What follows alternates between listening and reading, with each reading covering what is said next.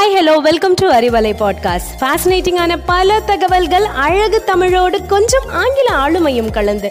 கற்க கேட்க here we go with 360 degree of fantabulous learning with Arivalai podcast brought to you by Bharathi educational institutions Reddipatti Namakkal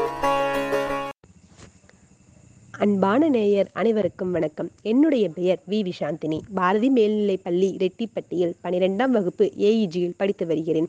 தமிழர் உணவு முறையும் அறிவியலும். இந்த தலைப்பை பற்றி நிறைய செய்திகளை வாங்க தெரிஞ்சுக்கலாம். வளர்ந்து வரும் அறிவியல் தொழில்நுட்பத்தில் உணவு உண்ணக்கூடிய முறைகள் மாறுபடும் என்ற சூழ்நிலையை முன்னரே அறிந்த தமிழர் எந்த வகை உணவை உட்கொள்ள வேண்டும் எவ்வாறு உட்கொள்ள வேண்டும் என்பதை அறிவியல் தொழில்நுட்பத்தோடு அழகு தமிழில் பெருவாயின் முள்ளியார் தாம் இயற்றிய ஆசாரக் கோவையில் எடுத்துரைத்துள்ளார் கிடத்துண்ணார் நின்றுண்ணார் வெள்ளிடையும் உண்ணார் சிறந்து மிக உண்ணார் கட்டில் மேல் உண்ணார் இரத்தொற்று தின்னற்கு நின்று. இந்த பாடலுக்கான பொருளை வேற எங்க போயுமே தேட தேவையில்லைங்க. நம்ம நடைமுறை வாழ்க்கையில நம் உணவு உட்கொள்ளும் முறைய சொல்றாங்க. இதில் படுத்துக்கொண்டோ சாய்ந்து கொண்டோ நின்று கொண்டோ திறந்த வெளியிலோ கட்டில் மேல் அமர்ந்தோ உணவு உண்ணக்கூடாது. சுவையாக இருக்கிறது என்பதற்காக அதிக உணவு உண்ணக்கூடாது. உண்ணும் நெறிமுறைகள் தவறி உண்ணக்கூடாது என இந்த பாடல்ல அழகாக சொல்லியிருக்காங்க. இந்தியாவில் குறிப்பாக தமிழகத்தில் தரையில் அமர்ந்து சாப்பிடும் பழக்கம் ஆதி காலத்திலிருந்தே உள்ளது. உணவு உண்ணும் முறையில் கூட தமிழர்கள் யோகாசனங்களை பயன்படுத்தி இருக்காங்க கட்டாந்தரையில் அமர்ந்து உண்ணும் பொழுதும் வீட்டில் தரையில் அமர்ந்து சாப்பிடும் போதோ சுகாசனம் அல்லது பாதி பத்மாசன முறையை பயன்படுத்தியிருக்காங்க. இதில் என்ன பயன்னு கேட்டிங்கன்னா அதை தாங்க இப்போ பேச போகிறேன். இப்படி அமைதியாக சாப்பிட உட்காரும் போதே செரிமானத்திற்கு தயாராகும்படி மூளை இறைப்பைக்கு தகவல் தந்து விடுகிறது. சாப்பாடு இலையில் பரிமாறப்படுவதால் நாம் இயல்பாகவே குனிந்து நிமிர்ந்து சாப்பிடுகிறோம். இதனால் வயிற்று தசை சுருங்கி விரிந்து அமிலம் சுரத்து நாம் சாப்பிடும் உணவை செரிக்க வைக்கிறது. தரையில் அமர்ந்து சாப்பிடுவதால் வயிற்றுக்கும் மூளைக்கும் இடையே ஆன நரம்புகள் சிக்னல்கள் சரியாக கட்டப்படு கடத்தப்பட்டு நாம் இவ்வளவுதான் சாப்பிட வேண்டும் என்பதை மூளை தெளிவாக நமக்கு சொல்லிவிடுகிறது.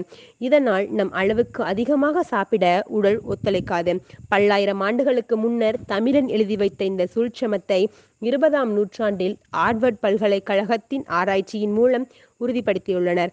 மேலும் தரையில் உட்காரும் போது இடுப்புக்கு கீழே அதிக இரத்த ஓட்டம் செல்லாமல் வயிற்று பகுதிக்குள் சென்று அதனால் சீரணம் நன்றாக நடக்கும். ஆனால் டைனிங் டேபிளிலோ அல்லது நாற்காலிலோ அமர்ந்து உண்ணும் போதும் நின்று கொண்டே உண்ணும் போதும் புவியீர்ப்பு இசை காரணமாக இரத்த ஓட்டம் வயிற்றுக்கு செல்லாமல் கால்களுக்கு இரத்தம் அதிகமாக செல்கிறது. இதனால் ஜீரணம் தாமதமாகிறது. தரையில் அமர்ந்து சாப்பிடும்போது கையை ஊன்றி சாப்பிட்டால் உணவு உடம்பில் ஒட்டாது என்று பெரியவர்கள் கூறி கூறுவதற்கு காரணம் இதுதாங்க. கைகளை ஊனும்போது இரத்த ஓட்டம் கைகளுக்கு அதிகமாகி செரிமானத்தை பாதிக்கும். அதே போல பலர் இன்றும் கடைபிடித்து வரும் தவறான பழக்கம் படுக்கையில் அமர்ந்து சாப்பிடுவது. படுக்கையில் அமர்ந்து சாப்பிடுவது மட்டுமல்ல கணினியை வைத்து வேலை பார்ப்பது படிப்பது தொலைக்காட்சி காண்பது என்று எந்த ஒரு செயலியும் செய்யக்கூடாது என்கிறார் ஆராய்ச்சியாளர்கள். இத்தகைய அறிவியல் தொழில்நுட்பத்தை பல்லாயிரம் ஆண்டுகளுக்கு முன்னர் தமிழர் நம் இலக்கியத்தில் சொல்லி சென்றிருக்கிறார்கள் என்றால் உலகில் அறிவியல் முன்னோடிகள் தமிழன்தான் என்பதை நாம் ஒருபொழுதும் மறந்துவிடக்கூடாது. உண்ணுவதற்கு எப்படி தயாராக வேண்டும்? எங்கு உண்ண வேண்டும்? உண்ணும்போது என்ன செய்ய வேண்டும்? என்ன செய்யக்கூடாது? என்று கூறிய முன்னோர்கள் எப்படி உண்ண வேண்டும்? எந்த நேரத்தில் உண்ண வேண்டும்? என்பதை சொல்லாமலா போவாருங்கள். சந்திக்கலாம் அடுத்த பதிவில். இதற்கான வினயங்களோடு.